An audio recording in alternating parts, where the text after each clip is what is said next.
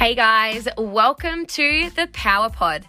This podcast is here to encourage you to ditch the negativity and switch to a mindset of confidence, purpose, and most importantly, play. My name is Katie Walker. That's at Katie underscore Walker on Instagram. And I am so passionate about helping you step into that weird, quirky, badass version of yourself. Now let's go and get that power back. Are you ready?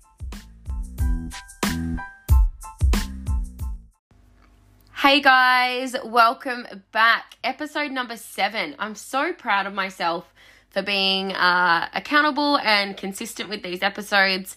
And thank you so much for tuning in. Honestly, uh, it's so lovely to see those numbers every week after each episode. And for those of you that are sharing it from the bottom of my heart, thank you, thank you, thank you. It's so corny and cliche, but it really does help the podcast grow. So I really appreciate it. Um, today, I want to talk about greatness. So, greatness is something that I guess I've been a little bit obsessed with uh, for quite some time. And in particular, at times in my life when it's been a bit um, challenging or when I felt like I'm at a crossroads, I really, there's a couple of key points that I like to come back to. So, I'm going to share those with you today. Um, but yeah, before we get into it, I want to be great. I have no shame in saying it. Um, for a long time, I felt uh, almost, yeah, a little bit guilty, a bit of shame around admitting that I wanted to see how far I could push my potential to become great. Whereas now I can say it, I don't care. I want to be great. But what is greatness? To me, greatness is essentially doing what's necessary or what other people seem unimportant in order to achieve big things. Obviously, you sub in your own big things here, but the premise is the same. If everyone was great, then greatness wouldn't mean anything, right? We've all heard that before. And I won't lie, there is almost a little part of me that always has thought, well, someone has to not be great. I guess so that it, that will just be me. And if I'm honest, that little part wasn't so little until recently. It's weird to even say it out loud and actually believe it because I think I've been saying it for so long almost as a way of trying to convince myself of its truth. But I am not afraid of being imperfect anymore.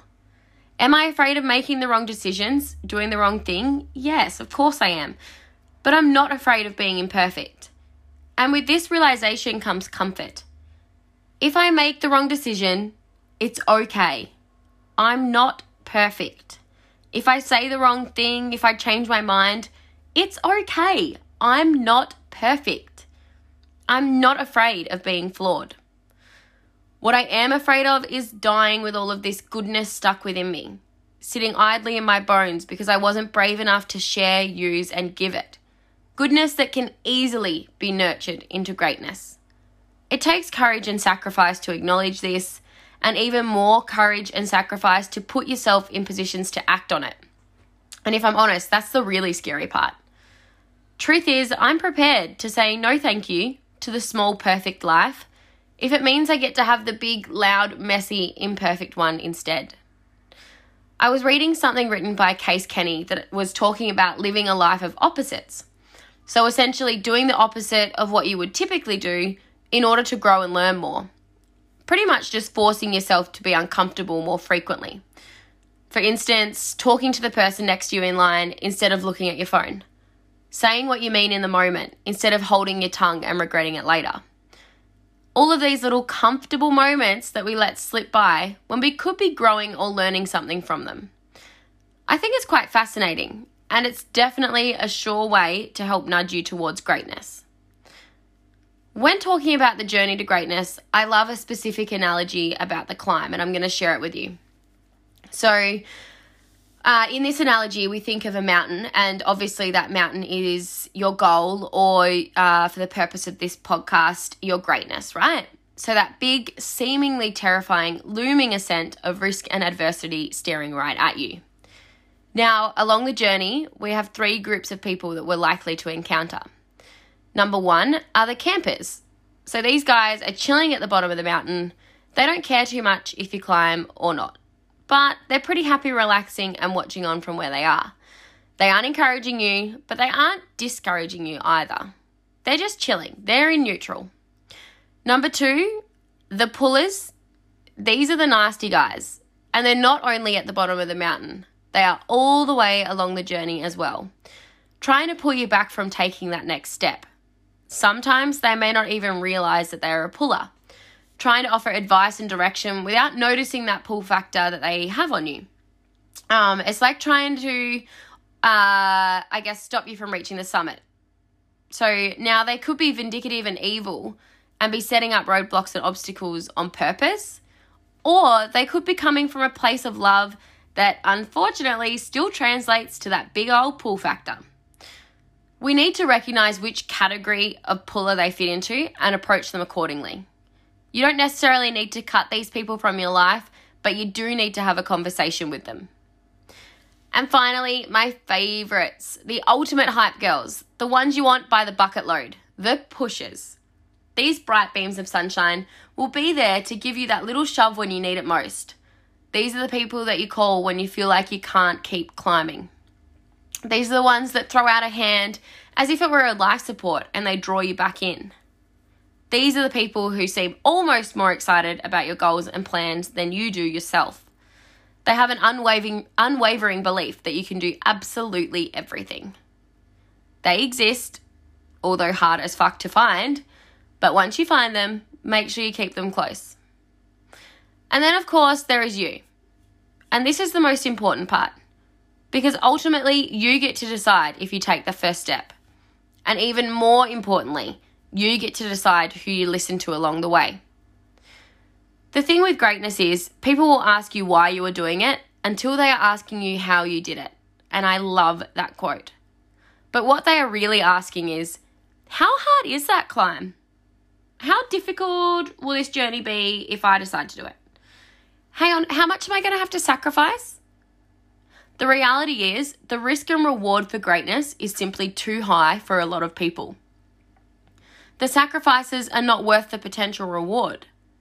If this is you, if you're thinking that you're putting yourself in this basket, I think maybe you just need to get a bit of clarity around why you are chasing any particular goal or means of greatness. And this brings me to the second key point The Golden Circle by Simon Sinek. If you haven't watched his uh, TED talk on this, I so strongly urge you to do it because it's brilliant and I'm going to try really hard to explain it without totally butchering it. But essentially, the golden circle is like a target, okay? So we've got three circles. In the center, the center core, we have our why. The ring that goes around that is the how. And then the final ring that encompasses all of that is the what. The easiest way to explain it is to backtrack it. So the what is essentially the um, the goal or the means to greatness. The how is how we get there, so the the vehicles that we take to achieve it, and then the why is what a lot of people will quite often neglect. But that's the most important part. That's going to keep you going. So me personally, in a super quick way, I'll backtrack mine. My what would be um, very roughly, to inspire and motivate as many people as possible to live a really authentic life filled with joy and fulfillment. So I want people to get that feeling, have that buzz of passion, feel that burning desire within them to get up and go about their day. I hate, hate, hate the the notion or the thought of people just getting up and existing and not living. The how then for me and obviously, there are so many ways to achieve this, and I am absolutely still figuring it out um, along the way and totally winging it. But this podcast is definitely a means. Girl in power in general, um, being a trainer, even something as simple as just being compassionate and empathetic towards my friends and family. But my why, the core driver for me wanting to achieve that what, and what's going to keep me going when that motivation fizzles, it's not about me I grew up in a really low socioeconomic neighborhood. I went to a super low socioeconomic primary school, um, and I just grew up very poor. Heaps of love, but very poor. I essentially want to show other people from a similar background that they can do it too. If I can do it, they can do it. I remember a few years ago when I was on a completely different path, um, or I guess following a different how I remember saying, I almost wish this was harder. I wish I was facing more setbacks and more hardship so that I could say to anyone that if I can do it, you can too. Because the truth is, when you feel like you hit rock bottom, when you feel like you can't lose anything else, that's when the oh wells aren't as scary anymore. You're not scared of failing because you're left only with the what ifs. Knowing this why really helps me out when I start to notice myself giving up on my climb to greatness. If I give up, I'm moving further and further away from my why.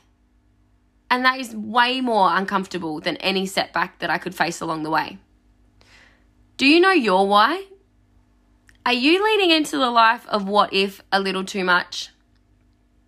I think maybe you need to te- take a step back and realize that the oh wells, they aren't that scary. You gotta jump. Let's go and climb that mountain to greatness. No more waiting. Oh wells over what ifs. You ready?